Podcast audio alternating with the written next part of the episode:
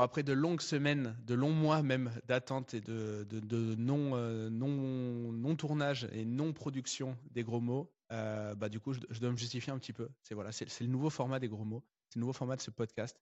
J'en ai marre de tous ces podcasts où on invite des gens qu'on filme, pour raconter leurs histoires, leurs leurs, trucs comme ça. Hein. On l'a fait pendant deux ans, c'était trop bien. Et d'ailleurs, je remercie tous mes invités. Et tous mes invités, je vais les réinviter pour ce nouveau format. Euh, et, voilà, le, monde du podcast en ce moment, moi, c'est un truc, ça me sort un peu par les yeux euh, parce que y a, euh, bah, tout le monde fait pareil. Tout le monde fait pareil et moi, j'aime pas faire comme les autres. Et donc, j'ai envie qu'on fasse de ce podcast une émission, une sorte de radio libre où on peut se, punchliner, où on peut vraiment honorer le, le, nom, le nom, les gros mots.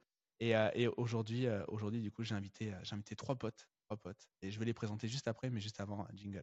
Bonjour à tous et bienvenue dans Les Gros Mots. Je m'appelle Gérald Fort et je suis l'animateur de ce podcast. Chaque semaine, à mon micro, je reçois de gros invités. Ce genre d'invités avec qui on a de grandes conversations sur de gros sujets. Ici, on parle d'entrepreneuriat, de finances perso, mais également de tendances de société. Pour ça, évidemment, on va utiliser plein de mots, parfois même des gros mots. Mais nous ne nous en veux pas parce que peut-être qu'ici, tu entendras le mot ou la phrase qui te permettra d'avoir le gros déclic dans ta vie pro ou dans ta vie perso. Si tu veux rejoindre cette grande aventure, clique sur le bouton pour t'abonner. Et maintenant, je te souhaite un bon et gros épisode. Bonne écoute. Bon, ça y est, c'est lancé. Alors, je, vais vous présenter, euh, messieurs, dames. Je vais commencer par parler dames, si vous voulez. Alors, je sais que c'est pas très moderne de commencer par les dames. On, est on se fait un peu critiquer quand on le fait. Mais, mais euh, Alicia, Alicia est-ce que, bah, déjà, comment vas-tu? Super plaisir de te recevoir. Ça va bien, merci. Et toi, Gérald?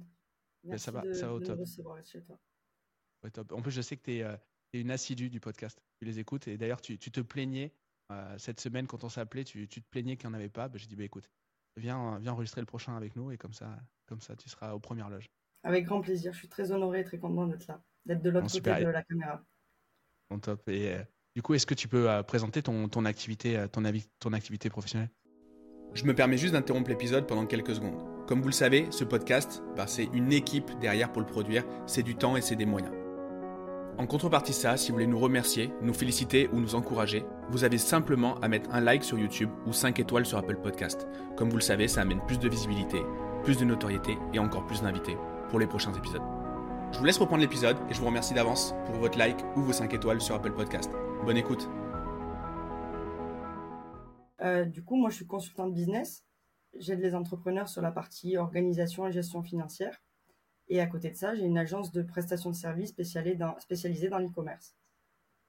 Ok, tout type de tout type de e-commerce. Il y a il y a des euh, il y a des e-commerce de, de marques, il y a du il y a du dropshipping, il y a plein de plein plein de types d'e-commerce. dropshipping. Ok, super. Donc on va on, on, va aborder, vous, vous, allez vite le comprendre, on va aborder pas mal le e-commerce euh, aujourd'hui. Euh, Gab, Gab, toi aussi qui fait, tu connais tu connais bien le podcast de, de, de l'intérieur plutôt, et là aujourd'hui tu es, es, à la cam. Comment vas-tu? Ça va très bien et toi? Bah, ça, va, ça va au top. Est-ce que tu peux te, présenter? Ouais, je, je, suis très content d'être de, là parce que ça faisait déjà depuis le mois de mars, je me rappelle une discussion où j'étais tanné pour arrêter de faire des podcasts one-to-one. Donc je suis très content que tu le fasses, encore plus d'être là pour le premier. Euh, du coup, moi c'est Gabriel, j'ai une agence euh, de développement de logiciels. Principalement, euh, on travaille avec euh, des des e-commerçants, des infopreneurs et plus largement dans l'industrie du SaaS. Ok, trop bien. Super. Et euh, tu édites aussi des sites euh, en nom propre pour toi, pour ton propre compte? Ouais, également. La plupart des choses que je propose, on a toujours lancé en interne au moins une ou plusieurs fois. Donc que ce soit du SaaS, de l'e-com ou tout autre type de sujet qu'on pourra aborder aujourd'hui, je pense. Ok, super. Et le, le, troisième, le breton de la, le breton de la bande, on a quoi Là, on a, on a presque quadrillé, la, quadrillé le territoire euh, tous ensemble. Johan, comment vas-tu? Quadrillé la zone. Bah, super, et toi? Bah, Ça va, ça va. Merci pour cette invitation, c'est trop cool. Très content d'être là. Et, et, toi, en plus, tu, tu, bosses sur le podcast puisque tes équipes en font la promotion. Euh, ils en font la, la, publicité. Donc, euh, est-ce que tu peux nous expliquer un peu ce que tu fais euh, voilà, dans la vie? Carrément. Du coup, moi, j'ai monté l'agence DAC en 2011. C'est une agence donc spécialisée dans le media buying sur, sur tout l'écosystème Google. Donc on est spécialiste sur la partie euh, bah, achat d'espace, à la performance, euh, sur tout l'écosystème de Google. Donc on fait à la fois du e-commerce, de la génération de leads, un petit peu de branding, mais c'est vraiment anecdotique. et j'ai aussi une activité de coaching sur la partie média buying. Donc ouais, activité de, mm. activité de, de coaching, d'accompagnement. Et donc voilà, je, je, termine la, la, presse, tu fais de la lead gen pour, bah, pour, pour, tout type d'activité et aussi de la, de la perf sur du e-commerce, c'est bien ça Exactement. Pour redonner du contexte aussi, Johan, Johan c'est, ma plus, c'est mon plus ancien euh, collaborateurs. En tout cas, on a collaboré tous les deux dans nos business respectifs euh, depuis, euh, depuis bien longtemps, au début de mon activité. C'est, c'est grâce à Johan que j'ai que, que, voilà qu'il y a certains de mes business qui ont cartonné. Donc, donc voilà, quand, quand, quand, j'ai présenté Johan à mes potes, je me suis dit attends mais là je suis pas en train de je suis pas en train de, présenter de présenter le, secret le, mon, truc mon, ma secret sauce là. Je, suis hyper content que tu développes le business et d'ailleurs tu as, rejoint le mastermind comme, ben, comme Gab et comme Alicia. Vous avez rejoint le mastermind cette année. Donc, euh, on, se voit, on se voit à longueur de semaine, en plus de collaborer ensemble. On se voit, on se voit souvent. Et, euh, du, coup, je vais rebondir sur ce que tu disais, Gab, toi aussi, euh, ce côté podcast one-one, t'es moins. J'ai l'impression que ça structure. Je sais pas quel est ton avis par rapport à ça. Je sais qu'Alicia, Alicia, elle lance bientôt son podcast, donc on va pas lui savonner la planche non plus, mais, mais en tout cas, c'est quoi ton avis par rapport à tout ça? Bah, que, l'offre est hyper présente euh, sur le marché. Tu veux écouter du podcast one-one, tu en as autant que tu veux. Par contre, tu veux écouter des tables ou des espaces de discussion, tu en as beaucoup moins. Et, euh, et c'est vrai que quand on en parlait, moi, ce que je te disais, c'est que je trouvais le format un peu lassant. Il est intéressant, mais quand tu t'enchaînes 4, 5, 6 podcasts one-one, au bout d'un moment, tu décroches, quoi. Et, euh, et donc, euh, c'est vrai que je trouve ces formats interactifs plus intéressants et ça amène aussi de la spontanéité. Tu, sors un peu des questions classiques, quoi. Euh, quand on en parlait, je me rappelle, je te disais, en gros, tu fais du one-one, tu as toujours un peu le, les mêmes questions qui reviennent, la personne qui, vient à moitié faire son auto-promo. Là, quand tu es dans un échange, c'est une discussion comme on pourrait l'avoir de manière très informelle, comme on l'a tout le temps, sauf qu'on s'enregistre. quoi. Pour moi, on serait au café, ce serait pareil. Hmm. Ouais, c'est un, peu, un peu la promesse. Hein. Quand, je reçois quelqu'un, je dis, bah, c'est un peu comme si on était au café, si on était en train de, prendre un verre en terrasse, on discute entre entrepreneurs et on avance. Mais, euh, c'est vrai que bah, en fait, tu la, structure narrative des épisodes est toujours un petit peu la même et, euh, c'est dommage. Alicia, toi, du coup, tu es en plein dans un projet euh, podcast là en ce moment. Tu es dans la réflexion plutôt très avancée sur le podcast. quel est ton avis par rapport à tout ça? Ben, C'est vrai que je rejoins un peu Gab et un peu ton sentiment de dire que c'est toujours pareil. Et au-delà du fait qu'on ait beaucoup de one-to-one, on a aussi beaucoup de one-to-one avec les mêmes personnes. C'est-à-dire que moi, je pense que je suis vraiment deux, trois podcasts. Et ben, tu peux être sûr que si un invité va chez l'un, il ira chez l'autre. Euh, on a 50 à 70% du contenu qui est le même. Euh, c'est pas très rigolo. Et moi, ce que je pourrais ajouter, c'est qu'il faudrait apporter une touche un peu plus euh, controversée. Je m'explique, c'est-à-dire que on est souvent là pour caresser dans le sens du poil l'invité qu'on a, lui dire c'est bien ce que tu as fait, etc. C'est génial, donne-nous des tips, fais-nous une masterclass, blablabla. Et on confronte pas assez en fait les invités en tant que podcasteur.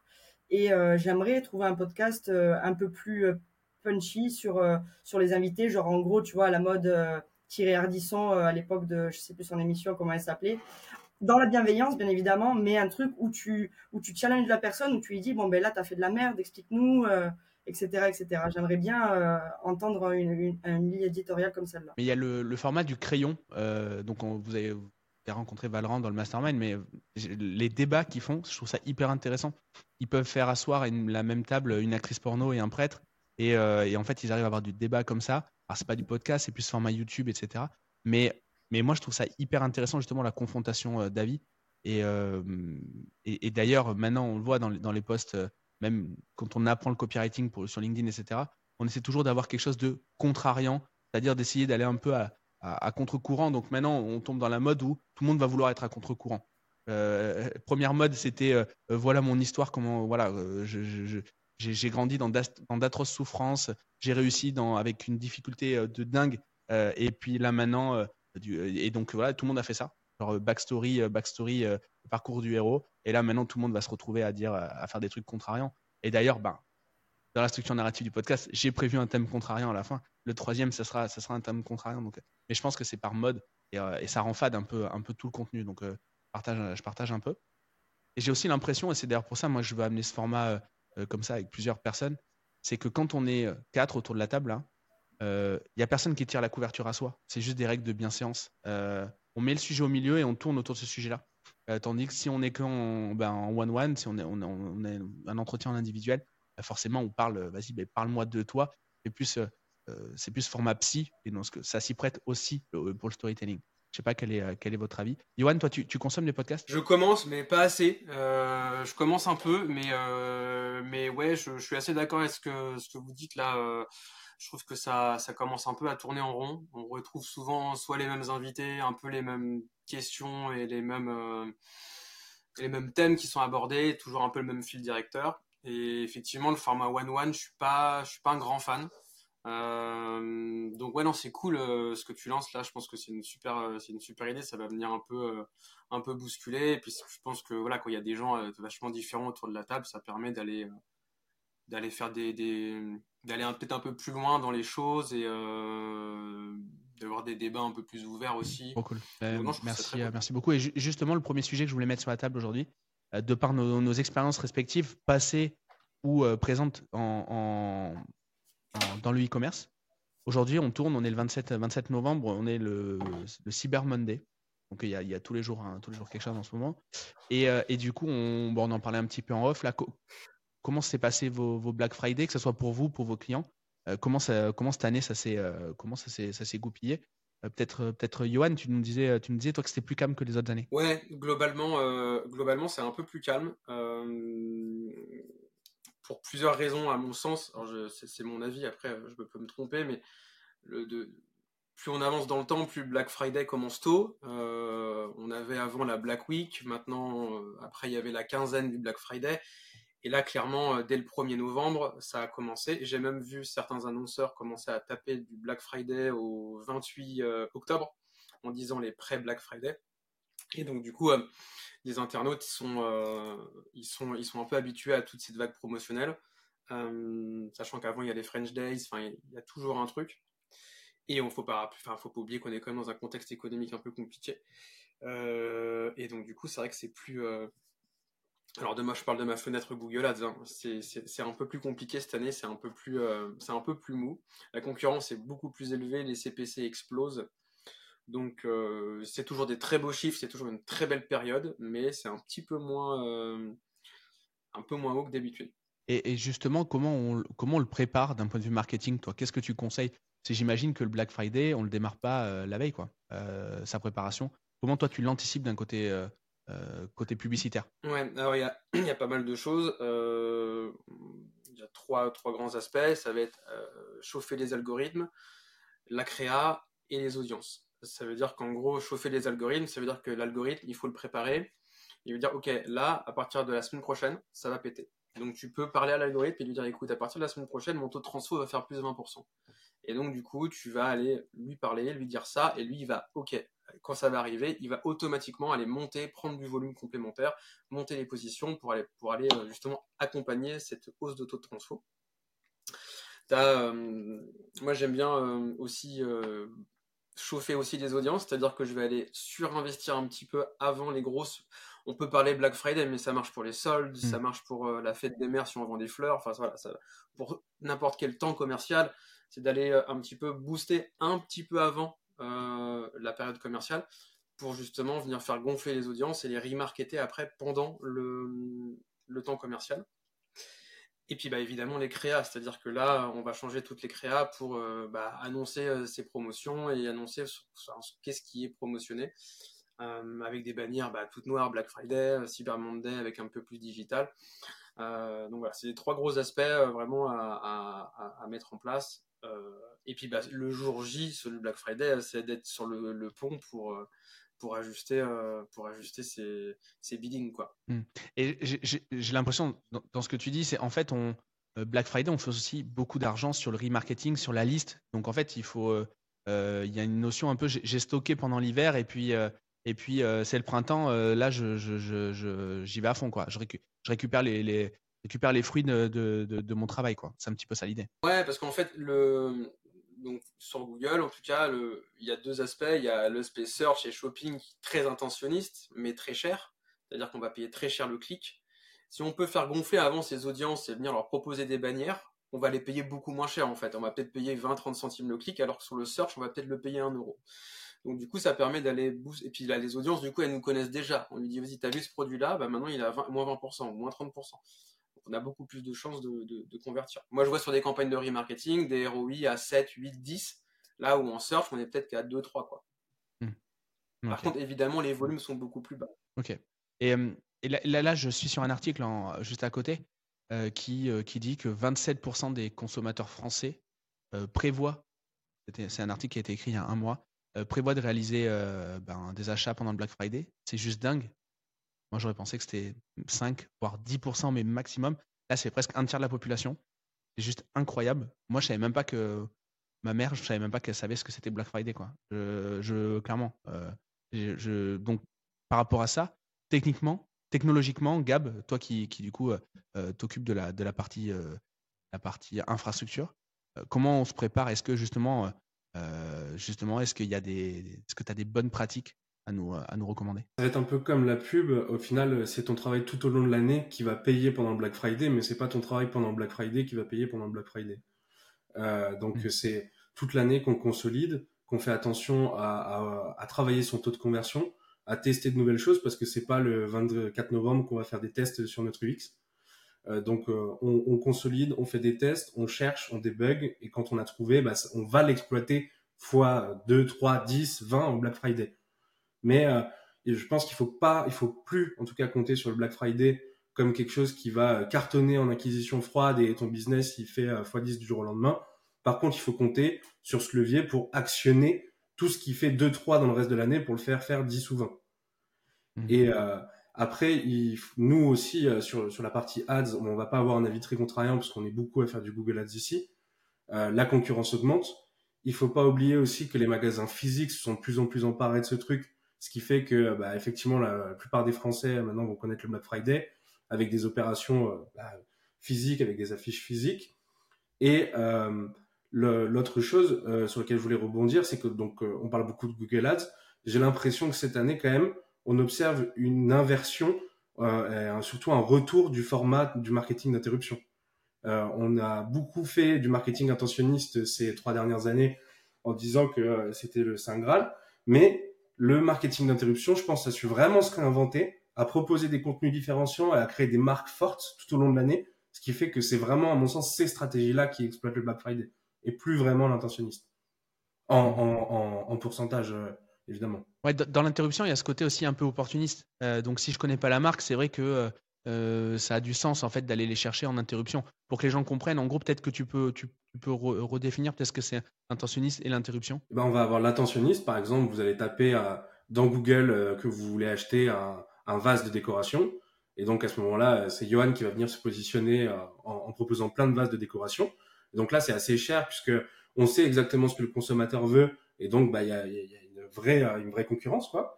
Et après, il va y avoir le marketing d'interruption. Donc, c'est là tout ce que vous n'avez pas demandé, mais que vous allez recevoir comme publicité. Ça va être sur TikTok, Facebook, Instagram, LinkedIn, et j'en passe. Et euh, je trouve que cette année, tout au long de l'année, on a observé à une montée en qualité de ce qui était proposé sur l'interruption. Euh, il y, a, il y, a, eu des actions long terme qui ont été menées, parce qu'un des gros succès aussi de, de, de, ceux qui font des succès au Black Friday, c'est que quand ils font des actions tout au long de l'année, ils misent pas sur un, un, retour sur investissement immédiat. Ils pensent déjà à la période de fin d'année. Donc, ils travaillent leur image de marque, ils travaillent leur discours, ils travaillent la relation, et avec des contenus de plus en plus quali.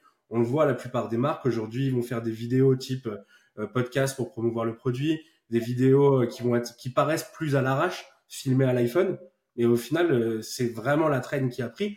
Et à mon avis, c'est eux qui ont vraiment réussi à, à, à, avoir des gros résultats vendredi dernier et tout le mois de novembre. Et tu crois que c'est quel type de marque qui peut mettre en place cette stratégie? Parce que si si je suis un dropshipper euh, comme euh, un dropshipper d'il y a 5 ou 6 ans, euh, en mode un petit peu hold up, est-ce que je vais, je vais faire cet effort-là? Enfin, clairement, aujourd'hui, c'est qui qui, qui met en place ce genre de, genre de levier? BDNVB. Ça peut être une boutique qui est partie du dropshipping, par contre, c'est une boutique qui s'est réinventée et transformée. C'est-à-dire, le, le, dropshipping, ça a été la méthode, la méthode logistique pour faire le go-to-market. Et après, ils ont vraiment bossé le truc. ils ont fait un gros branding autour de ça et ils ont acquis le budget qui leur permet de faire des dépenses au mois de janvier qui vont payer au mois de novembre. Mmh. Ce qui est, pas le cas de la plupart des e-commerçants euh, qui sont héroïques. Quoi. Mmh. On va parler du dropshipping juste après, mais je voulais poser une question à Alicia. Euh, Alicia, euh, donc toi, tu, tu as toujours un œil sur les finances de tes clients, tu les accompagnes aussi là-dedans. L'impact du Black Friday sur le chiffre d'affaires annuel, déjà comment on prépare, parce que j'imagine qu'il faut de la trésorerie aussi pour préparer un Black Friday. Qu'est-ce que tu recommandes toi? Et puis, quelle est l'incidence d'un quatrième trimestre de manière générale sur le e-commerce On sait que le Q4, tout le monde dit bon Q4, on se le souhaite tous, etc. Que ce soit en e-commerce ou d'ailleurs même dans la vente de formation. Mais, mais en gros, financièrement, c'est quoi les enjeux et comment on prépare tout ça? Alors déjà, nous, dans les stratégies qu'on développe, on essaie quand même d'être assez constant toute l'année. Effectivement, comme l'a dit Gab tout à l'heure, le Black Friday doit être un, comment dire, un complément, un bonus plutôt qu'une attente. On travaille pour être prêt pour le Black Friday, bien évidemment, mais on compte pas forcément dessus. On va essayer toute l'année d'arriver à avoir un ROI plutôt stable et des, résultats, plutôt stables. Ce qu'on fait en général, c'est au mois d'août, euh, par rapport à la trésorerie, notamment comme tu l'as évoqué, c'est qu'on fait un plan prévisionnel. On regarde par rapport euh, aux objectifs du coût du client, euh, quels vont être ses besoins de trésorerie pour pouvoir l'anticiper au maximum. Euh, on se retrouve, bah, Johan connaît bien, à, à, des, à, des, moments où on a des problèmes de carte bleue parce que bah, les plafonds sont pas assez hauts. Donc on va anticiper tout ça au mois d'août et, et, préparer le plan d'attaque. Donc un, faire un prévisionnel. Deux, vérifier que les plafonds de cartes soient bons et avoir plusieurs cartes euh, à, à, utiliser. Et trois, on va aussi avoir un aspect un peu psychologie et mindset en expliquant aux clients que euh, aujourd'hui, oui, on va faire euh, un gros chiffre au Black Friday, mais qu'il faut pas non plus compter là-dessus.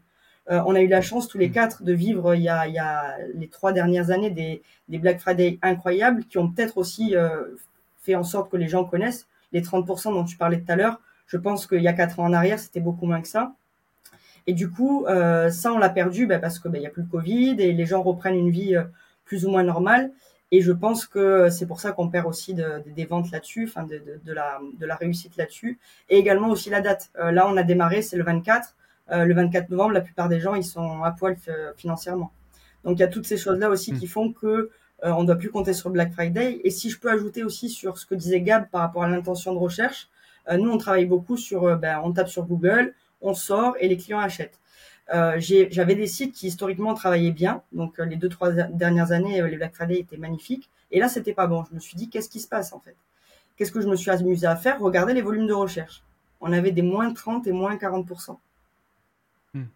donc ça explique vraiment euh, cette baisse un peu euh, générale. Bien que c'est bien mieux qu'il y a deux mois en arrière, on reste quand même sur des, chiffres, on va dire, plutôt raisonnables et on n'explose pas au niveau du Black Friday. Et euh, c'est hyper intéressant. Je remarque le même comportement. Tu disais tout à l'heure, faut pas croire que le Black Friday, ça va être, ça va être votre, ça va être votre quotidien tout le reste de l'année. En fait, si tu regardes les gens qui faisaient du business pré-Covid et ensuite qui, ou qui ont lancé des business, juste, il y, a eu une euphorie de dingue. On a tous, enfin on a tous gagné beaucoup d'argent à ce moment-là. Et puis ensuite, ça s'est calmé. Et là, tout le monde était en dépression. En mode, c'est bon, Internet est cassé, on peut plus faire de business. Alors, c'est vrai que c'était relou parce que les pubs étaient très chères, la conversion était plus faible, etc. Mais en fait, ce qu'on a oublié, c'est qu'on revenait à la normale. Et on, avait pris ça comme, ben, comme, comme, comme une, une, c'était voilà, c'était maintenant notre quotidien. Ah non, notre quotidien maintenant il est plus compliqué.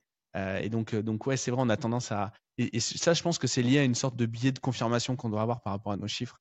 Euh, je ne sais pas, vous, vos business pendant le Covid, là, tu en parlais tout à l'heure, Alicia, euh, ça, a donné quoi en termes de, de, volume? Est-ce que vous avez vraiment ressenti un, un plus, euh, soit pour vos clients, soit dans vos propres business d'ailleurs? Bah, moi, c'est vrai que j'allais rebondir sur ce que tu as dit, c'est qu'on est dans un marché, on était dans un marché buggé en fait. Mmh.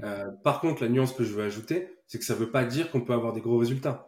Ça veut juste dire qu'avant, il suffisait d'être mauvais moyen pour avoir des gros résultats.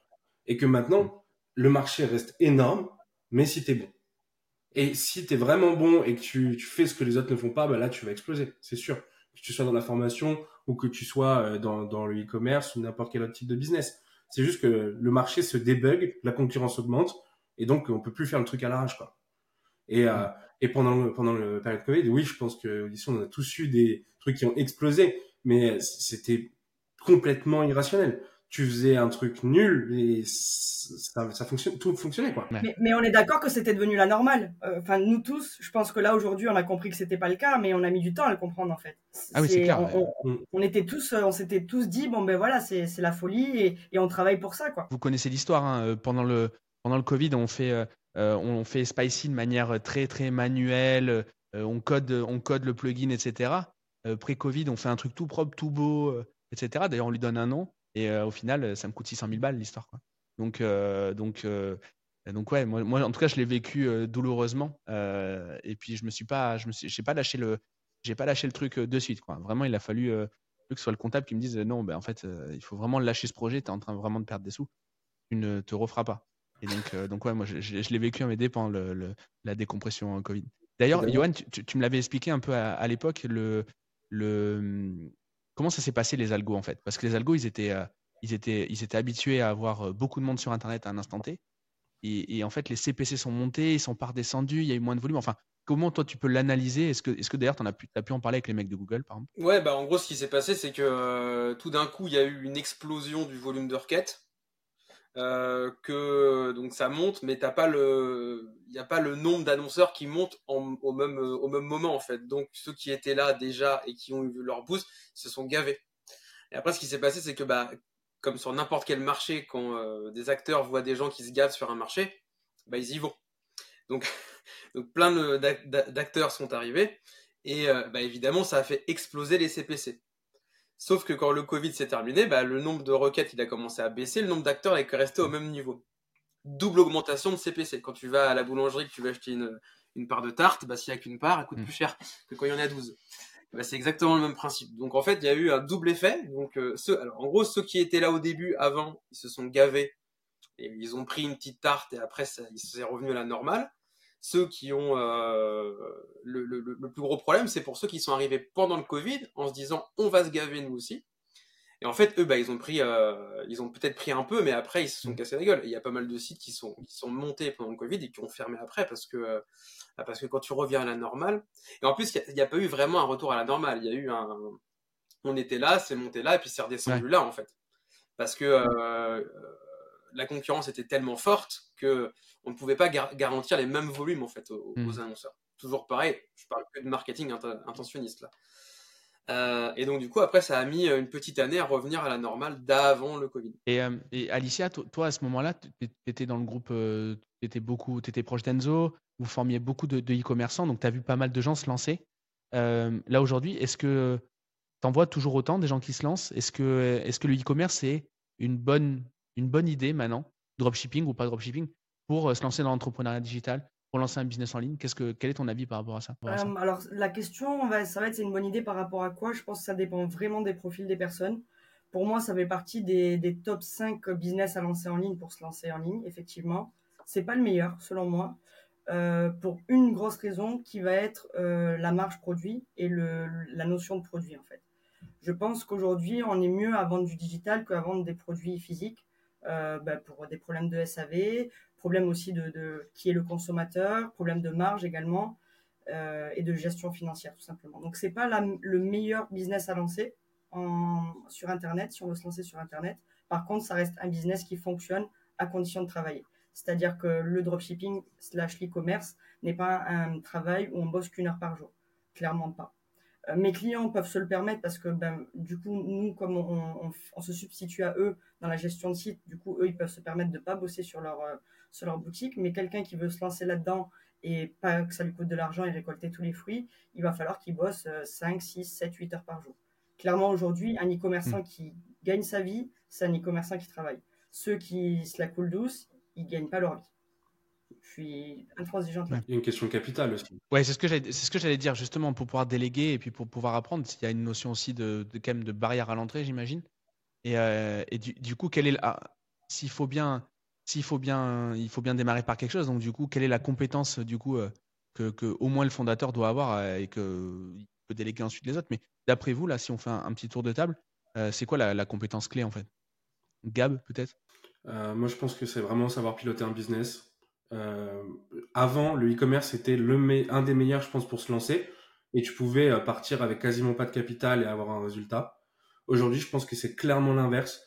Euh, je pense que ça reste une bonne idée. Et encore, après, il y a plein de stratégies, donc ça dépend, évidemment. Euh, mais maintenant, faut le voir comme un business à part entière. Moi, il n'y a aucun projet qu'on lance sans un capital minimum et qui est euh, très éloigné de ce qu'on vendait il y a 2-3 ans avec 500 euros. Tu peux démarrer quelque chose qui va monter à à plusieurs dizaines de milliers. Pour moi, ça, ça, les business qui vont faire ça, ça reste très anecdotique.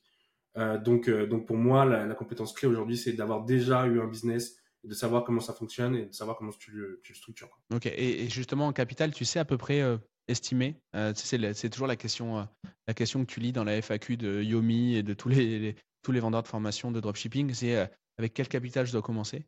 Toi, comme ça, de, ton retour d'expérience Je dirais un, grand minimum de 5000 euros. Combien, pardon? 5 5, k ouais. Grand minimum. Ah, ok. Ok, ok, ok, très clair. Surtout, si c'est tes, premiers et que du coup, tu sais qu'il va falloir que tu dépenses pour rater. Quoi. Très clair. Johan, ton avis là-dessus, quelle, quelle compétence, la compétence clé, là, si je démarre l'entrepreneuriat digital par le par le e-commerce, tu me conseilles de, de, me former sur quel, sur quel pan de l'activité? Euh, La recherche de niche vraiment euh, trouver la niche. Parce que moi, j'ai vu des, pour le coup, on en accompagne énormément et j'ai vu des, des gens avec pas énormément de compétences réussir à faire péter un truc juste parce qu'il euh, y a eu un coup de poker et qu'ils avaient trouvé la, la, bonne niche, tu vois, le bon, le bon filon et les bons produits. Et d'autres qui sont très bons et puis bah ils ont juste une niche de merde et du coup euh, ça va ça va pas quoi. tu peux faire ce mm. que tu veux si tu as pris la mauvaise niche, t'as pris la mauvaise niche, ça marchera jamais. Tu peux même être le meilleur dans tous les domaines. Donc ça, pour moi, c'est vraiment le plus important, c'est de trouver la bonne niche. Et après, c'est d'être vraiment polyvalent parce que euh, quand tu as un business e-commerce, euh, bah, tu as du SAV, du SEO, du SIA, euh, du CRM, du CRO, parce qu'il faut que ton site il soit propre. Il y a énormément de choses à, à au moins toucher du doigt. Hmm. ou autrement, il faut plus de capital pour te faire accompagner sur chacun des sujets, ce qui peut être assez coûteux au début. Donc c'est la polyvalence et vraiment la recherche de niche, c'est la première, euh, pour moi c'est le premier, pour, en avoir vu vraiment se, foncer dans le mur, c'est vraiment important. Tu aurais, un, aurais un conseil, euh, pas un conseil extrêmement, enfin voilà, un, conseil vraiment pour le débutant, euh, la, personne qui veut au moins comprendre le concept d'une niche et puis comprendre un peu comment ça fonctionne. Est-ce que tu auras un outil à recommander, etc. évidemment, toi tu le fais de manière très poussée, ça te permet de faire des projections, etc. Mais sans aller aussi loin, mettre un premier pas dans la, dans la détection de niche, qu'est-ce que tu pourrais, euh, qu'est-ce que tu pourrais conseiller? Alors, il faut utiliser trois, trois, trois choses assez simples. C'est euh, l'outil SIMrush euh, sans forcément prendre un abonnement très coûteux. ouvrir un compte Google Ads, mettre une CB et avoir accès à l'outil de planification des mots-clés. On voit un peu les volumes qu'il peut y avoir pour chaque mot-clé. Donc, on met une CB on met une CB, mais c'est pas, on, ne dépense pas en fait. Hein, c'est vraiment juste. non, on ne dépense pas. Ça, permet, ça permet de débloquer au moins l'outil. Mmh. Euh, sauf s'ils ont encore bloqué le truc, mais a priori c'est ok. Et surtout, euh, faut pas utiliser que ça, il faut aller faire des recherches aussi sur Google. Tu vas taper les mots-clés, voir qui y a, euh, quels sont les prix, euh, est-ce que les prix que je vais avoir, moi, ils seront OK? Parce qu'on peut très bien trouver une niche où effectivement, bah, il y a du volume, ça a l'air d'être OK, mais quand on tape les mots-clés, on voit qu'il y a, je sais pas, Tému par exemple, qui a les 12 positions. Et là, tu sais que t'es mort, ça sert à rien d'y aller. Les enculés hein de Tému. Les enculés de Tému, même. Un gros mot, tiens. et, du, coup, Tému, ouais, tu, tu, peux, bah, du coup, Alissa, tu peux, apparemment, tu les connais bien. Tu, donc, euh, est-ce que, tu, est-ce que tu peux nous les définir? C'est, eh ben, Tému, c'est, un acteur, un concurrent qu'on on, voit partout. Tu tapes euh, bicyclette, tu tapes bracelet, tu tapes poncho, tu tapes tout ce que tu veux. Il y aura Tému. En gros, c'est donc, euh, Johan, je pense qu'il il les connaît peut-être un peu, un peu mieux que moi. Je crois que c'est des Canadiens ou je pense que c'est des Américains, c'est ça? Chinois. Bon, bah, c'est des Chinois. Et euh, leur politique, c'est. Euh, euh, c'est quoi le terme, Johan, déjà que tu emploies J'ai oublié. de... La terre brûlée. La terre brûlée, merci. La terre brûlée. Et en gros, ils, mettent des. Quelle indignité. Ils, tuent leur, leur, marge pour, pour, pour être les premiers partout. Donc, ils nous ont fait mal. Bah, sur Amazon aussi. Hein. Les deux, mais ils nous ont fait très mal ces derniers mois. Ouais, mais là, ils sont. Euh, c'est-à-dire que là, ils sont en train de se faire quand même un petit peu euh, surveiller et ça risque pas de durer parce qu'en fait, ils, font clairement une politique de, vente à perte. Hein, euh, pour en fait, leur idée derrière, c'est de choper le maximum de data, donc de, de, de mails, d'adresses, de téléphone, pour ensuite venir faire que du CRM. Donc là, ils se gavent.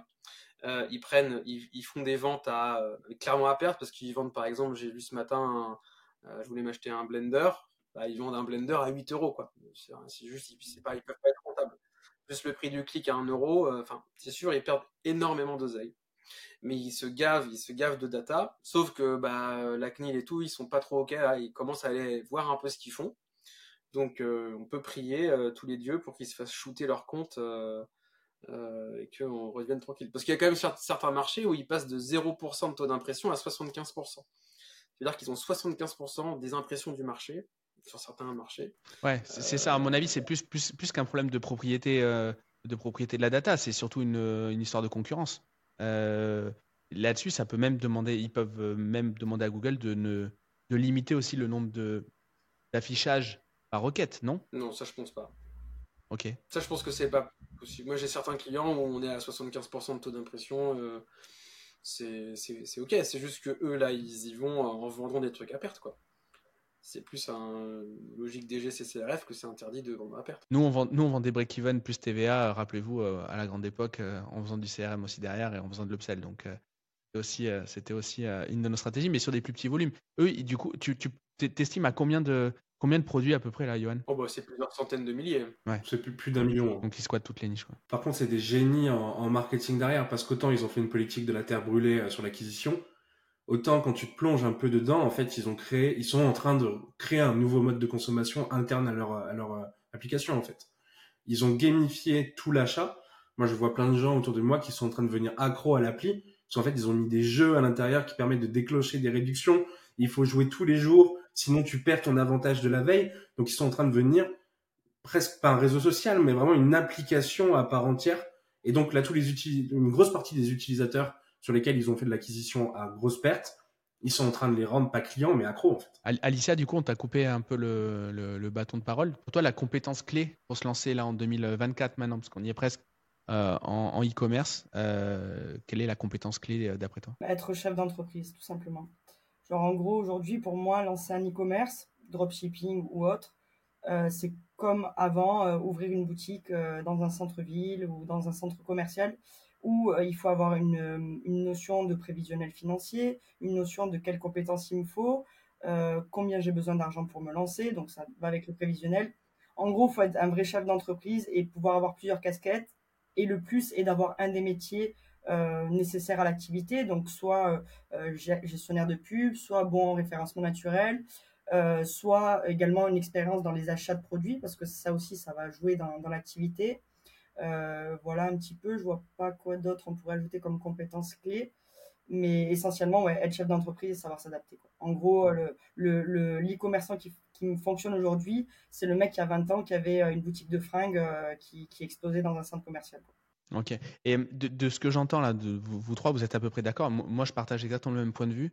C'est de moins en moins un truc d'opportuniste en fait, le e-commerce. C'est un peu ce que je retiens. Et du coup, bah, quid des formateurs? Parce que bon, ben là, là pour le coup, euh, on est dans mon, dans, dans- mon domaine, on vend beaucoup de formations, nous. Euh, comment quid des formateurs qui vendent ça comme, euh, comme une martingale, comme un, quick win Qu'est-ce qu'on en pense? Alors, moi, il y en a certains, des très gros dont, dont je suis ami, donc il n'y a pas de problème avec ça, mais quel est le. Ils, ont de grands pouvoirs et du coup, de ces grands pouvoirs, ils sont censés avoir une grande responsabilité, comme dit l'autre. Donc, euh, c'est quoi ton avis, Alicia? Ben, pour moi, il y a deux écoles, on, on va pas donner de nom. Il y a, l'école euh, intentionniste et l'é- l'école, euh, j'ai plus le mot, Interruptionniste. interruptionniste. Clairement, aujourd'hui, sur le marché, on a 80% d'interruptionnistes. Et les interruptionnistes prônent encore le dropshipping facile. Et ben, les, copains euh, qui font ça, on sait pertinemment qu'ils vendent des formations aux alentours de 1000 euros. Euh, et en gros, la promesse, c'est euh, deviens libre avec le dropshipping et gagne 5000 euros par mois. Pour moi, c'est limite du mensonge à, l'heure actuelle. Sur, je pense qu'il y a 10% des gens qui arrivent à, la promesse et le reste, bah, c'est juste une porte d'entrée au business en ligne et ils font autre chose derrière. Je suis bien placé pour le savoir parce que bah, ces clients-là, je les récupère et on leur apprend le métier différemment. Alors peut-être que je suis biaisé aussi par euh, les deux écoles parce que la deuxième école, qui est du coup celle de l'intention, je suis assez proche des personnes qui peuvent, euh, qui peuvent l'enseigner et, et je crois plutôt à ça aujourd'hui, un business qui est périn et rentable sur le long terme. Et pour le coup, eux sont moins dans le mensonge de euh, euh, deviens libre grâce à l'e-commerce. C'est plutôt travail euh, dans l'e-commerce et tu gagneras de l'argent. Mais ça va pas se faire du jour au lendemain. Et là, on est plus Mm. proche de la vérité. Et pour le coup, ça, il y a des vraies barrières à l'entrée. Tout le monde ne peut pas y arriver. Contrairement au premier, où là, tout le monde peut venir dans la formation, apprendre et appliquer. Fonctionner ou pas fonctionner, peu importe, mais il peut le faire.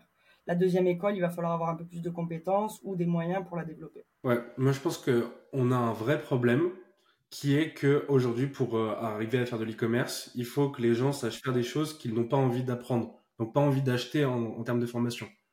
Donc en gros aujourd'hui l'e-commerce ça peut être un super vecteur de développement. Par contre, si tu veux faire une offre sexy sur les compétences à avoir, c'est là où ça devient compliqué pour de la formation. En revanche, il y a quand même un boulevard parce que ça devient de plus en plus technique, peu importe les sujets, qu'on soit sur l'acquisition, qu'on soit sur la tech, qu'on soit sur euh, de la relation client, tous les sujets se complexifient. Donc, il y a matière à apprendre des choses. La problématique, c'est comment est-ce qu'on concilie ça avec le marketing? Parce que euh, bah, c'est vachement plus difficile de vendre une, une formation, admettant sur Google Ads, qui est très technique et qui, elle, va t'amener au résultat, que de vendre le 5000 euros par mois en 30 jours. Quoi. Et, mmh et, et, je pense qu'on a un problème parce que je ne sais pas comment le marché va pouvoir s'adapter à concilier ces deux mondes. Mais s'il y arrive, il y a, y a, des vraies opportunités. Et aussi, as des, des, les gens sont de plus en plus éveillés, c'est-à-dire que ceux qui vont tester l'e-commerce, au final, ça, ils vont vite le comprendre.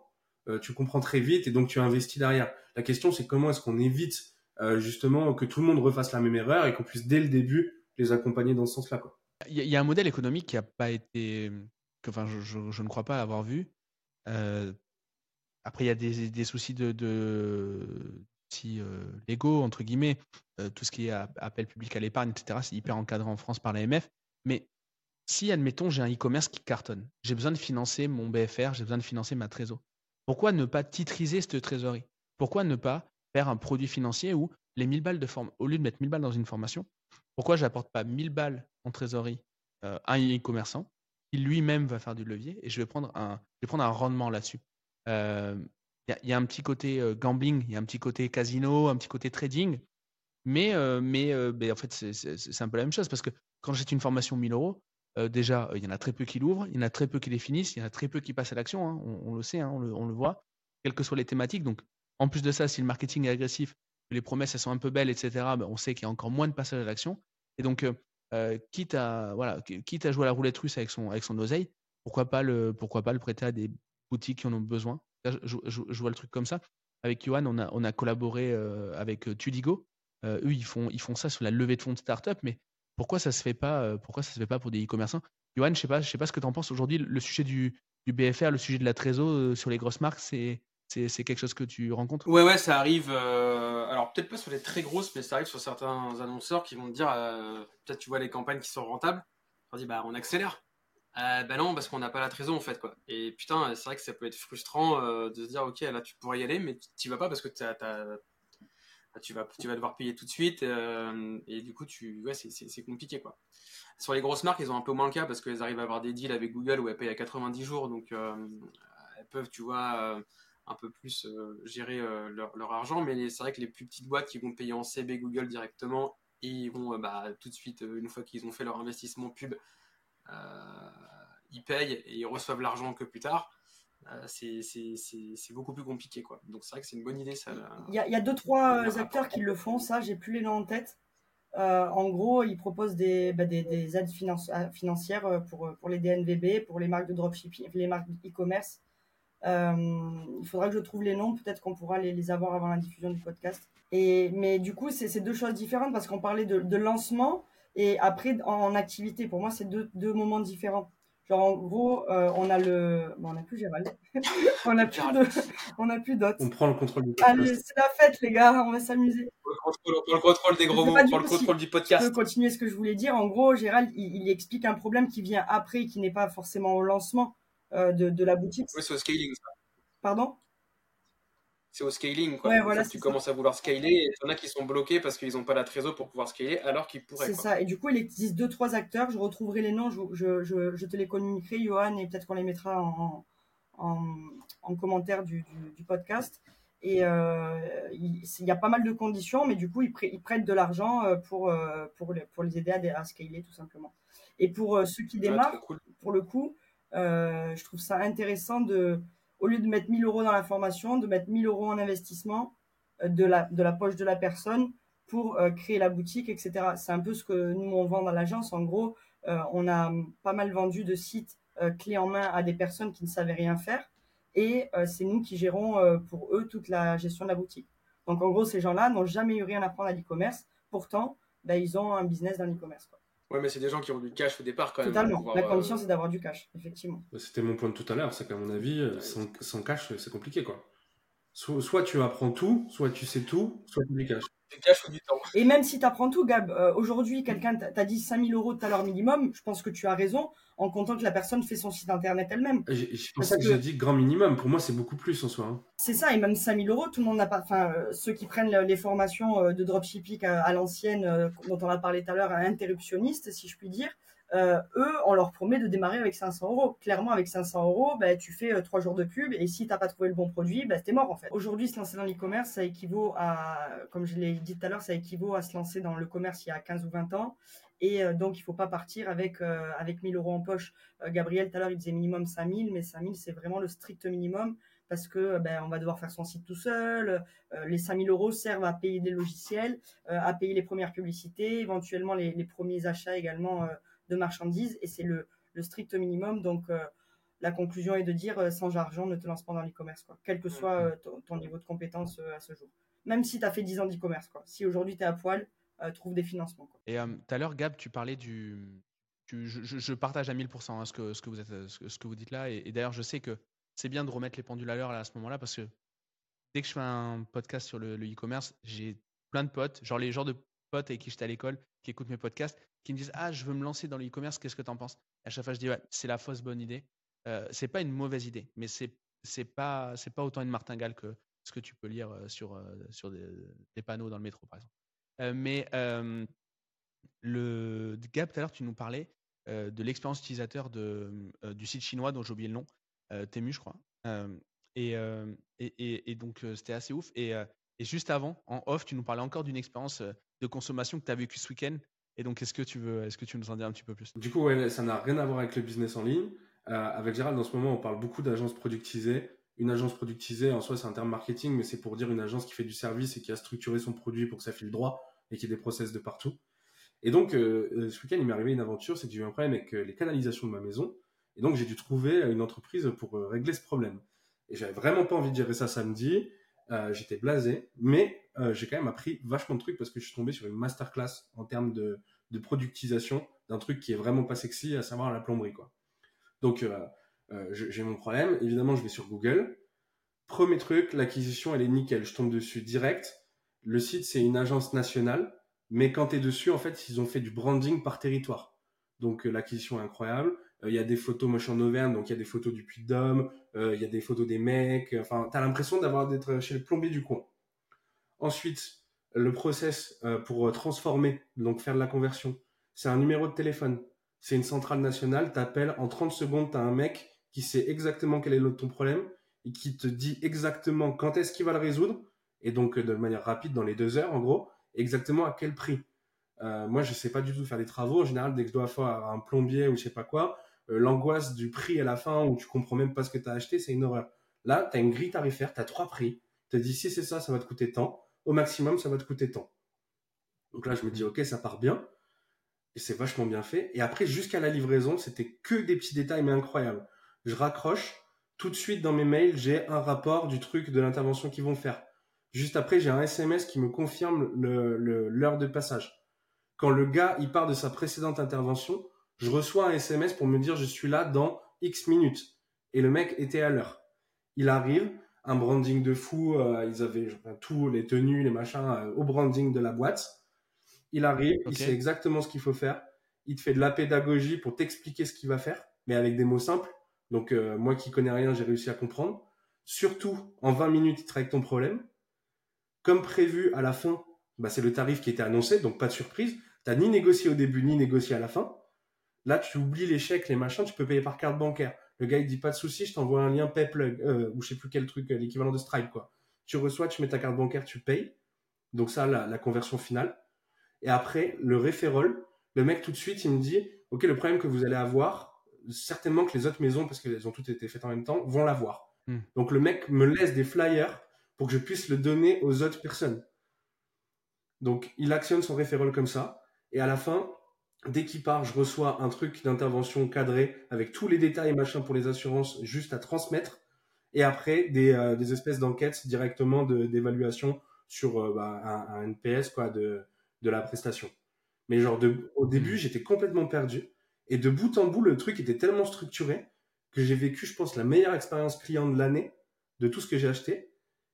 Et eux, en fait, ils ont réussi à faire d'un truc où tu te dis, c'est impossible de savoir à quel prix on va se vendre, un produit, ils font toujours la même chose. Ils en font des dizaines par jour, et dans toute la France. Et je trouvais ça incroyable. On pourrait se dire, les, des gens qui ont les canalisations euh, qui, déconnent, il y, en a, euh, il y en a partout, mais c'est rarement euh, plusieurs fois les mêmes. Et donc, donc ouais, il y a tes voisins qui vont peut-être avoir le même problème, parce qu'en effet, les maisons, elles ont été construites en série. Mais en gros, c'est quoi leur intérêt, hormis le fait de bien dormir la nuit et de bien servir le client? D'un point de vue marketing, tu, tu, comment tu vois le truc? Parce que moi, le plombier, j'en ai appelé qu'une fois dans ma vie, quoi. Bah, donc en fait, en, en, termes de repeat, je sais même pas, tu vois. Bah, leur, leur euh, gros intérêt, c'est surtout qu'ils délivrent cher quelque chose qui prend 10 minutes. Hein. C'est que vu qu'ils te donnent le prix, j'ai aucune idée de combien ça m'aurait coûté en passant par un artisan. Et c'est dans ces trucs d'agence productisée, pour moi, c'est tout ce que je trouve qui est bien, c'est que c'est le bon équilibre entre le service et le SaaS c'est que c'est un SaaS, euh, si on revient au business en ligne, que tu peux vendre plus cher parce que tu le productises, mais moins cher qu'une prestation. Le SaaS, pour ceux qui ne savent pas, c'est un, logiciel en ligne. Hein. C'est ça. C'est ça. Ce qui veut dire, Gérald, c'est en gros comment tu fais que euh, les gens achètent en fait. Et je pense qu'on se méprend sur une chose. Euh, nous, on connaît bien nos business, on connaît bien nos écosystèmes, mais il y, a un, il y a un monde ailleurs en fait. Et clairement, un plombier, un plombier, un chauffagiste, tous ces mecs-là, leur carnet, leur carnet de commandes est rempli en fait. Et leur problématique n'est pas trouver des clients, mais c'est plutôt comment faire pour euh, arriver à caler un maximum de personnes dans l'agenda. Et tous ces métiers-là, c'est ça le cas en fait. Parce que euh, en, gros, la, demande, elle est là tous les jours. Euh, il y, a, des exemples comme ça, j'en ai peut-être des dizaines, voire des centaines, sur des business où nous, c'est pas notre quotidien, on l'a appelé une fois dans notre vie, et peut-être même on l'a jamais appelé notre vie. Mais après, il y a une réalité parallèle, si je puis dire, une réalité tout court, où il y a des gens qui, bossent là-dessus et qui croulent sur les commandes. Mais dans cet exemple, le fait que ça soit très cadré, en gros, effectivement, ça rejoint ce que tu vas dire. Ça leur permet de faire beaucoup plus dans la journée. Et s'ils sont bons en acquisition, en fait, ils vont prendre une grosse, grosse part de marché. Parce qu'il faut se rendre compte que toutes les actions là, que j'ai listées très rapidement, en gros, ça aurait peut-être doublé, faire deux ou deux et demi le temps de la prestation s'il avait dû tout faire à la main. Tu vois, s'il y avait eu une friction pour avoir l'adresse, ou une friction pour euh, trouver le truc, ou une friction pour envoyer la facture, ou pour le paiement, ça va super vite. Et donc, en fait, tout est optimisé. Donc ça veut dire qu'il peut en faire deux fois plus dans une journée ou trois fois plus. Et s'il est bon en acquisition, il peut prendre 50-70% du marché. Ouais, en fait, il sa, livraison n'est pas un goulot d'étranglement en fait pour son business quoi. C'est vraiment ça le, c'est vraiment ça l'idée. Exactement. Elle est, c'est tellement optimisé que ça ne déborde pas. Pour tous ceux qui ont fait de la prestation de service, je pense qu'on l'a tous vécu à un moment où tu as une prestation et ça, il y a, y a un endroit où ça déborde quoi, où ça prend plus de temps que ce que c'était, etc. Et là, quand tu le cadres, ça peut pas dépasser. Il n'y a pas d'exception en fait. Mais par contre, tu as itéré. Donc tu as réfléchi à tous les aspects. C'est tous les petits détails que tu peux optimiser qui, mis bout à bout, font que c'est hyper, hyper complet. Quoi. Il y, a quelque chose comme deux ans, j'ai commandé un portail, un portail électrique et une allée euh, en goudron pour chez mes parents. Et c'est un truc qui coûte cher, c'est un truc qui coûte presque 40 000 balles en tout. Et euh, au final, à ce moment-là, c'était drôle, euh, j'étais en train de, de, réfléchir comment je pouvais, euh, donc en parallèle, hein, rien à voir avec ce truc-là, comment je pouvais euh, améliorer mon time to sell, mon temps de vente. C'est-à-dire, j'ai quelqu'un qui me contacte aujourd'hui, je fais un premier appel la semaine prochaine, je fais un deuxième appel dans 15 jours, il va prendre encore trois semaines de réflexion, je sais pas quoi. Bref, au final, euh, je, mets longtemps à vendre.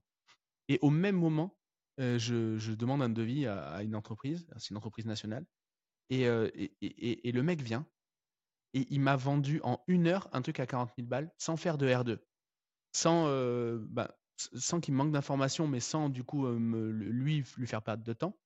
Euh, j'avais un devis qui était clair, j'avais choisi mes options, j'avais un agenda, un calendrier qui était clair, etc. Et c'était processé. Et on parle, en plus, c'était pas un ingénieur commercial, c'était un artisan, un commercial, mais c'était le, mec, ça pourrait être un de nos darons, quoi, je veux dire.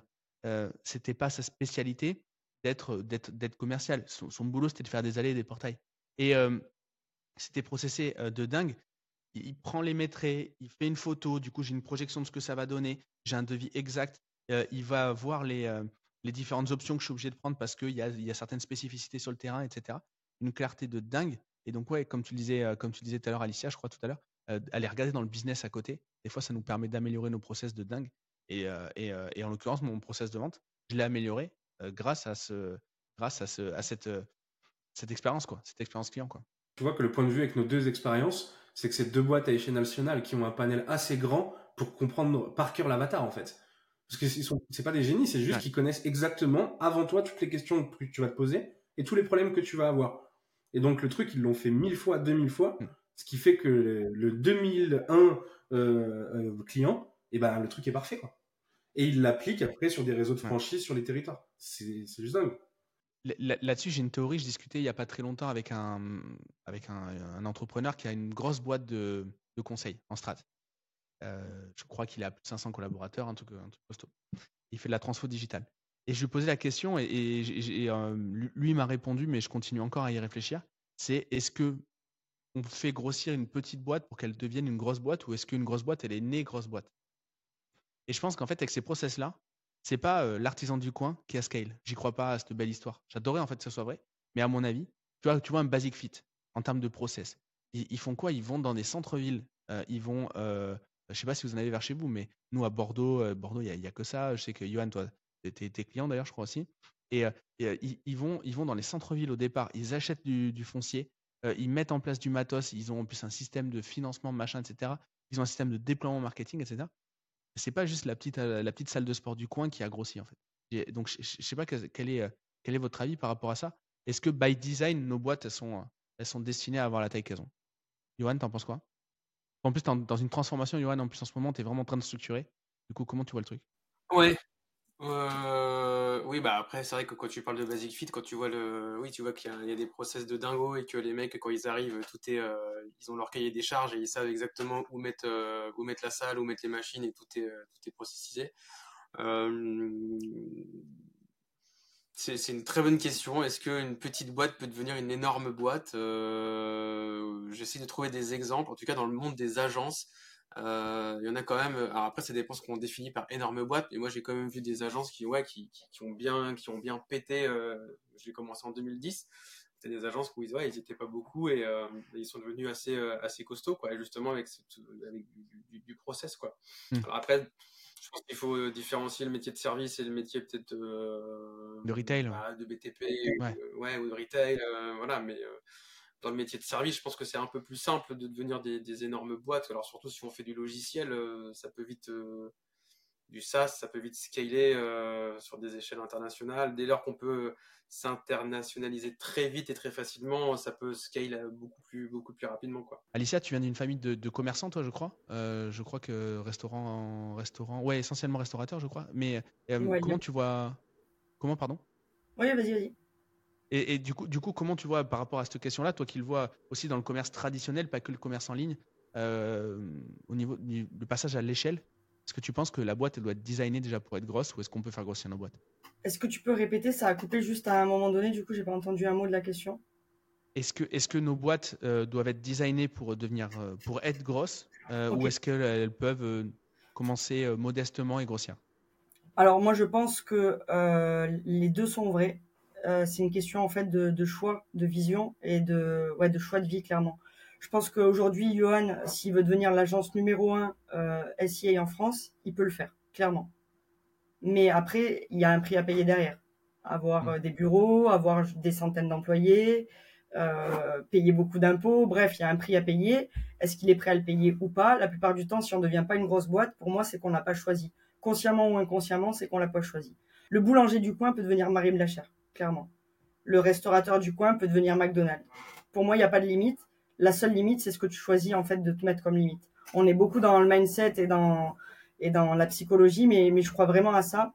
C'est une question de choix et de prix à payer et d'être conscient de ça, en fait. Ouais, je sais pas si c'est le genre de réponse que tu attendais, mais en tout cas, si. si. si, clairement. Ben, je, je, le disais, là, j'étais invité dans un podcast euh, il, y a, ben, il y a deux jours. Euh, on était venu à dire euh, si, tu veux la, la pluie, n'aie pas peur de la boue. Tu vois. C'est un petit peu ça. C'est un peu le, truc à payer. Nous, cette année, on a à une plus petite échelle que les noms qu'on a cités tout à l'heure, mais euh, on a fait moins de chiffre d'affaires que l'an dernier, et pourtant c'est une année qui est beaucoup plus agréable à vivre. Et donc en fait, on était juste pas prêt à payer le coût, euh, le coût, le, de cette croissance, le coût de cette taille de boîte. Euh, et donc, donc voilà, on, est parti un peu, bah, on est reparti en arrière et on, on, a testé notre limite et puis voilà, maintenant on est, on est dans une zone qui nous est confortable. Donc, donc je, pour l'avoir vécu à une petite échelle, je comprends grave. Et, pour, et, pour, rebondir là-dessus, je pense que vraiment c'est pas évident de se positionner par rapport à ça parce que euh, nous en tant qu'entrepreneurs euh, un peu on va dire euh, 2.0, euh, on est un peu drivé par des mecs comme je sais pas Elon Musk, Peter Thiel, tous ces mecs là et ben, la plupart d'entre nous veulent leur ressembler en fait parce que c'est cool, parce que c'est bien d'être millionnaire, c'est bien d'être milliardaire, mais en fait posons-nous les bonnes questions en fait et c'est pas forcément évident de se positionner en mode ben moi qu'est-ce que je veux vraiment en fait? Est-ce que euh, c'est moi qui veux euh, avoir les, mêmes, euh, les mêmes succès qu'eux? Ou est-ce que je, fais ça pour mes parents, mes enfants, ma mmh. femme ou, pour l'image en fait tout simplement quoi. Donc euh, donc je dis pas qu'il faut pas le faire, je dis juste qu'il faut bien se poser les bonnes questions par rapport à ce qu'on veut et à la vie qu'on veut quoi. Mmh. Je partage à je partage à 1000%. On va arriver à la fin de l'épisode. J'aimerais faire un petit tour de, table pour connaître vos, vos actus. Euh, et puis savoir euh, aussi où est-ce qu'on peut vous, retrouver. Euh, Gab, est-ce que tu veux, commencer? Quelles sont tes actus du moment en termes de business? Quels sont tes challenges même peut-être? Bah, Écoute, en, ce moment, on travaille pas mal autour de ce terme d'agence de, productisée dont je parlais tout à l'heure. c'est quelque chose sur lequel, sur lequel j'essaie de travailler de plus en plus parce que je pense qu'il va vraiment avoir un shift dans ce sens-là au moins l'année prochaine et après dans les, prochaines années. Donc beaucoup de réflexions par rapport à ça. évidemment, on développe beaucoup la partie SaaS. Euh, on l'a vu ces derniers mois, donc euh, la création de logiciels, euh, c'est vraiment ce qui ce qui s'est développé dans le marché ces derniers mois avec l'IA qui est arrivé en plus, qui a donné un gros coup de boost à ça. donc on a beaucoup d'itérations en cours là-dessus. Et, voilà. Donc pour l'instant, je suis encore encore dans une phase que, le, genre de boîte comme la mienne ont beaucoup d'être dans sa grotte à faire de faire de la recherche et du test. Euh, mais, euh, mais, euh, mais on devrait avoir des choses qui arrivent en surface au début 2024. Donc, donc ça, ça devrait être très cool. Et, Super bien. Où est-ce qu'on peut te, retrouver, te contacter éventuellement si on a un, projet techno à développer ou, ou même peut-être interagir par rapport aux choses que tu as dit Le, mieux, c'est soit via LinkedIn, via mon profil, soit via Instagram, Gabriel Olek. Bon, très bien. On mettra les, on mettra les, liens juste en dessous. Merci, merci Gabriel. Johan ton actu du moment? Euh, Moi, l'actu du moment, c'est la, structuration là, de, et le développement de l'agence. Euh, ça a été un gros challenge là, sur 2023. Euh, parce que, ouais, on est. on était un peu, on était allé à, peine deux, un et demi deux, et là on est on est quatre. Donc c'est la, voilà, c'est vraiment cet aspect structuration, process, et puis bah du coup accueil de, de nouveaux clients. Euh, voilà, c'est vraiment, c'était vraiment là sur 2023-2024, ça va être le, ces gros challenge là quoi. Trop bien. Et où est-ce qu'on peut te, où est-ce qu'on peut te retrouver? Comme Gab, du coup, sur LinkedIn et Instagram, ça va être les deux leviers. Bon, je sais que le... WhatsApp pour ceux qui... Le site internet est en, est en, cours, je sais. Et le site internet est en cours par Gabriel et Julien, donc euh, voilà, bientôt le site internet euh, sera. Je vous conseille le. on mettra à jour la description. Je vous conseille le. Johan, combien, combien, Gab divertissantes. mon Instagram est un pro perso. Hein. C'est, euh, non, mais c'est, très bien comme ça. On monte la, on monte l'authenticité. Euh, et du coup, on mettra le lien, on mettra le lien du site dès qu'il sortira. Donc, euh, si vous écoutez l'épisode dans, dans, quelques semaines, Gab, si t'es pas trop en retard, il faudra que, faudra que, qu'on puisse mettre le, lien. Ah, trop cool. C'est moi qui suis en retard. Hein. ah, très bien. Alicia, du coup, tes, tes actus business et puis, et puis peut-être un endroit pour te, pour te retrouver. Yes. Euh, actu, du coup, comme il y a une structuration de, de mon agence.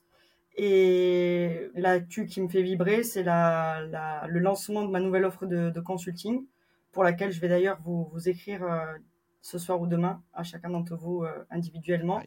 Et après, pour nos, nos, nos auditeurs, s'ils veulent me joindre, ça va être sur LinkedIn ou Twitter. Parce que malheureusement, je n'ai plus Instagram, puisqu'on m'a piraté mon compte. Donc, jusqu'à nouvel ordre, j'ai plus d'Instagram, je vois plus vos conneries sur Instagram. C'est très triste. C'est euh, en plus ça l'histoire, ça l'histoire, le, coup du piratage, et j'en entends de plus en plus. Euh, donc en ce moment, faites, euh, faites attention. Et du coup, moi, je vais, terminer côté Actu Business. Ben, on relance, on relance une promo mastermind. Donc là, ça y est, on est sur la, on est, on est sur les derniers, les dernières candidatures. Mais il y a toujours, il y a toujours bah, des, possibilités de rentrer en cours d'année, puisque quand une personne part, ben, il y a les notes qui, qui peut pouvoir la place. Donc là, on a une promo de dingue. donc là, vous, vous le savez pas encore, mais moi, ça y est, j'ai l'effectif quasiment à deux personnes près. Je sais, Je sais qu'il sera là pour les six prochains mois et ça se passe, ça se passe plutôt très très bien ces recrutements, donc très content. Et puis sortie d'une sortie d'un programme début d'année, certainement courant du mois de janvier, qui va faire le pont entre ce que l'on fait dans l'incubateur et ce que l'on fait dans le mastermind. Donc c'est vraiment passer, de, passer cette barrière, cette barrière qui est hyper symbolique des 10 cas par mois en service, donc vente de formation ou de, ou de service. Donc on a développé une, avec Alexis du coup qui, qui m'accompagne là-dessus, on a développé une, méthodologie pas à pas pour atteindre ces, ces 10 cas par mois en, vente de formation ou, ou en vente de, prestations de service. Donc, donc voilà, et puis a pas mal de, remaniements autour du podcast. Donc aujourd'hui c'était le, premier, de la nouvelle version des gros mots, mais il y a également d'autres choses qui arrivent. Donc ça, ça fait aussi partie des, des, actus. Donc voilà, n'hésitez pas à bah, du coup interagir à les auditeurs avec tous nos bah, tous nos invités. Hein. Donc Alicia, Johan, Gab, on va mettre tous les liens liens dans la, description. n'hésitez pas à les remercier, ça leur donnera peut-être envie de revenir. L'exercice n'a pas été trop désagréable. En tout cas, merci merci les amis d'avoir joué le jeu cette première. C'est vrai que vous mettiez les, pieds dans un plat, vous connaissiez pas où ça commençait, où ça finissait. Donc voilà, votre ressenti, qu'est-ce que vous avez pensé de ce nouveau format? Alicia, peut-être? Moi, j'ai passé un super moment. Je suis un peu déçu que ça se termine. Je ne sais pas si c'est le cas de nos auditeurs. Bon, une heure, je pense que ça fait une heure, une heure et quart qu'on est ensemble, donc c'est suffisant. Et, j'ai hâte de revenir et de faire ça peut-être en live, live, euh, autour d'un canapé avec un petit cocktail et euh, qu'on puisse après continuer à rigoler ensemble et à rester ensemble parce que c'est décevant de vous quitter là tout de suite. à chaque fois, toi, dès, dès, qu'on est ensemble, dans tous les cas, tu tu, tu, pas ça, hein, lâcher, le, lâcher le truc. Mais je, je partage, c'est toujours un peu, un, un peu frustrant. Euh, merci, merci en tout cas Alicia. Johan, du coup, ton, ton ressenti sur ce nouveau format? Bah, Très cool, très sympa. Ça permet des. Bon, ce que je disais au début, du coup, ça s'est vérifié. On peut euh, échanger et aller un peu en profondeur sur certains sujets. Donc, moi, j'ai trouvé ça très sympa, très agréable. Je suis désolé, j'ai quelques problèmes d'internet, mais, mais en tout cas, j'ai vraiment kiffé. Il va y avoir un peu de montage parce que moi, j'ai carrément l'ordi qui a disjoncté. Donc, donc j'aurai un, petit peu, un, un, petit peu de taf pour briefer le monteur. Mais bon, Benoît, en tout cas, on, Excuse si jamais euh, si, si tu risques de passer une petite nuit, euh, une petite nuit compliquée. Yes, mais merci Johan et, Gab. Du coup, ton, voilà, est-ce que du coup, euh, toi qui es comme moi, on, sature du on sature du format podcast. Est-ce que là, on tient quelque chose Est-ce qu'il y a un début de quelque chose On tient carrément quelque chose. C'était très cool. On a été un peu trop sérieux. Donc, je compte sur les invités qui seront après nous pour, pour relever ce niveau. mais, mais sinon, c'est très sympa. La prochaine fois, je vous envoie des, petits, euh, des, petits, euh, des petites fioles de Ginto à, consommer 20 euh, minutes avant, avant le début de l'épisode. À, rajouter dans le playbook. puis voilà. Exactement. En tout cas, merci, merci les amis. je vous souhaite à tous une bonne, une bonne soirée. Les auditeurs, n'hésitez pas à liker, à, à, vous abonner. Et puis, puis surtout, à aller interagir avec nos, nos, invités. Ça leur fera, je pense, très très plaisir. À bientôt. Ciao tout le monde. Ça y est, l'épisode est terminé. Si tu es encore là, c'est que l'échange avec mon invité t'a certainement plu. Et la meilleure façon de le remercier, de me remercier, c'est de nous mettre un like ou un commentaire sur YouTube, ainsi que 5 étoiles sur Apple Podcast. Comme je te l'ai déjà dit, ça nous amène de la notoriété et ça nous permet d'avoir encore plus d'invités toutes les semaines à te proposer. N'hésite pas à me suivre et à me contacter sur les réseaux sociaux, je réponds à tous les messages et je suis à ta disposition si tu veux discuter des différents sujets du podcast. J'ai plus qu'à te remercier pour ta fidélité. C'était Gérald. Bonne semaine